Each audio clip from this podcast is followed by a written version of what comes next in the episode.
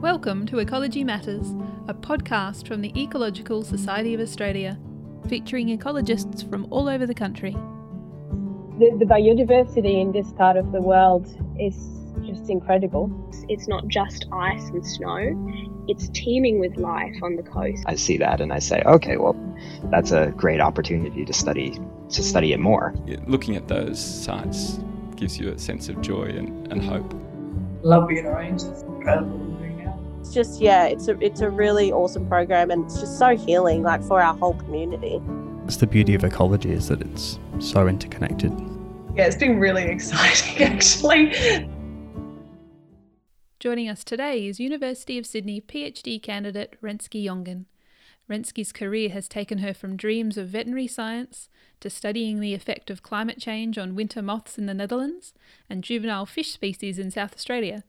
She's now investigating the role of sediment microbes in seagrass response to environmental stress and how we can use that knowledge to aid restoration of seagrass beds. Renske was awarded the inaugural 2022 Peter Fairweather Student Conference Support Award.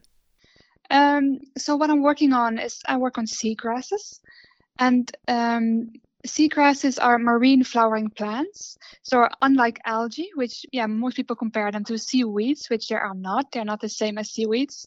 So they actually have flowers, they have fruits, they produce seeds and everything. Um, and they're really, really important ecosystems because they provide habitat for a lot of marine animals. Uh, they sequester a lot of carbon, uh, they stabilize the sediments, and they protect us from storms. Um, so yeah, they're really, really important. But unfortunately, like a lot of ecosystems at the moment, they're disappearing at a very fast rate. Um, yeah, we're actually losing an area the size of a soccer field approximately every half an hour so there have been quite a lot of efforts already trying to uh, preserve and restore these seagrass beds, but often they are not very successful. Um, and I think the reason for that is that most of these um, restoration efforts have focused on everything that is happening above ground, so like the water quality, um, uh, the amount of light that's available, all those kind of things. But if you look at terrestrial plants, um, which seagrasses are very related to because they evolved from terrestrial plants and then moved back into the sea. For terrestrial plants, you see that the soil is really, really important for terrestrial plants. Um, like they provide, there's a, a, lot of microorganisms in the soil that provide nutrients to the plants. And um, yeah, so my background is actually in terrestrial plant ecology. And then I realized that virtually nothing is known about this for seagrasses. So I basically tried to understand whether the sediment is as important for seagrasses as it is for terrestrial plants. Um, and I specifically look at um, the microbes that can be found in the sediment. And yeah, basically try to figure out what do these microbes do? Are they important for the health and growth of seagrasses? And can we perhaps use them later for restoration and improve the efforts that have been attempted so far. And what would a typical day look like for you with your research? Oh, a typical day. I don't think there's ever a typical day. um, but yeah, basically, my research involves a lot of experiments. So I don't, I'm not the type of person that like goes into the field and samples and then goes back. I really try to, yeah, um, figure out like causative relationships between different things that I see.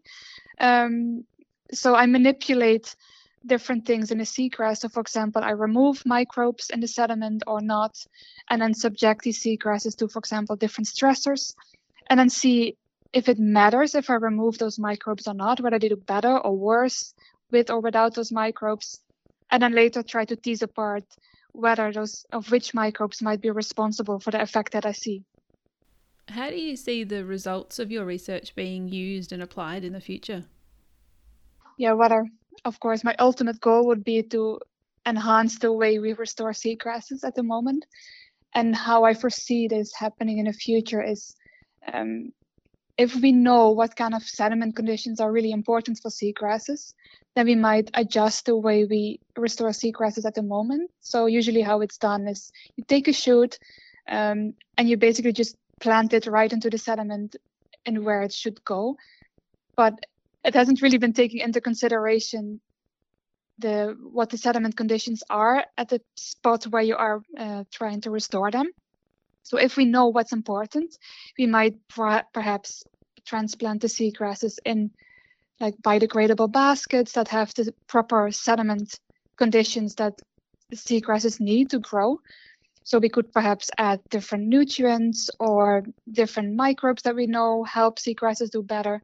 So instead of just randomly planting them in a spot, we could, yeah, adjust that a little bit to make it perhaps more successful. How, how did you make that switch from um, studying terrestrial plants to studying seagrasses and soil sediment? Yeah, my journey to Australia is a very special and long one. Like, actually, I did a bachelor's and master's in biology, but actually, my master's was focused on animal behavior, which is something completely different to what I'm doing right now.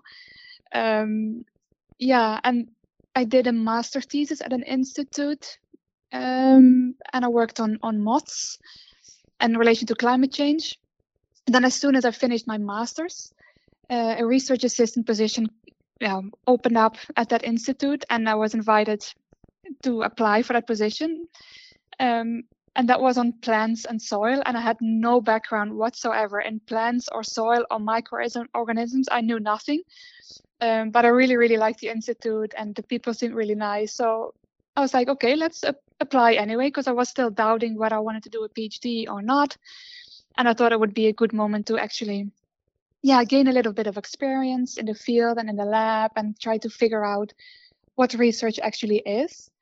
Um, yeah, and then it would give me some time to figure out whether I would want to do a PhD or not. Um, so yeah, I did that research position, research assistant position for about three and a half years, and I really enjoyed it. It was was a great moment, and I learned so many things. But at some point, yeah, I started to feel like I wanted to do something different. I wanted to do my own thing. So instead of helping everyone with their research, I wanted to answer the questions that I had myself. So then I started looking around, and I've been to Australia before for another master thesis, and I really, really enjoyed Australia. So I always said, like, if I'm going to do a PhD, it has to be in Australia. And then very randomly, I came across a tweet um, where there was a PhD position advertised for this project on seagrasses, looking at the soil. And I was like, yeah, this, yeah, this is for me, like soil in Australia with plants. And yeah, I applied for that. We had a chat and yeah, applied for a scholarship. I got the scholarship and here I am. I believe you wanted to be a veterinarian when you were younger. How have the twists and turns in your career path so far impacted on you as an ecologist? Oh, in many ways. Um, yeah, I think it's it's pretty common. I think everyone has it. That as when you grow up, you have an ideal image of the job that you want to do, and you kind of work towards that. And it's totally fine if you really know what you want and you work towards that goal and you achieve that and you're happy and everything. But I don't think it's as common as you might think. So I indeed wanted to be a veterinarian, but then realized, yeah, it I had a bit of a how do you say that ideal image of that, and it wasn't really like that for in real life. And then I also I realized that I, I'm a curious person. I have a lot of questions. I want to know how things work, and as a vet, you can do that, of course. But I thought then later in doing biology or science fits better with that yeah that curiosity let's say um so yeah i think the thing that helped me get here is just to always have an open mind. Just keep your eyes go open to opportunities that arise and things that people say and just try out some new things. Even though if you know don't know anything just go for it try for it. And maybe you fail or fail hard but when you fail hard you learn a lot of things as well. And i think that happened a lot to me like i did so many things that i had to do for the first time that a lot of people knew way more about than me. Um, but yeah, now over time, I feel pretty confident in those different things, and it is helping me a lot during my PhD now. So I do think it, it helps me do this PhD in a more calm and yeah, different way because of the, those experiences that I had in the past. Ecology Matters is a podcast by the Ecological Society of Australia a not for profit organisation supporting ecologists and ecological science in Australia. We acknowledge the traditional owners and custodians of country throughout Australia and their connections to land, sea, and community. We pay our respects to their elders, past, present, and emerging. To learn more about our work, follow us on social media, visit our website, or sign up to our newsletter. You can find links to these in the show notes. The theme music is Glow by Scott Buckley. Lastly, thank you to all the ecologists who have taken part in this series and shared their perspectives on why ecology matters.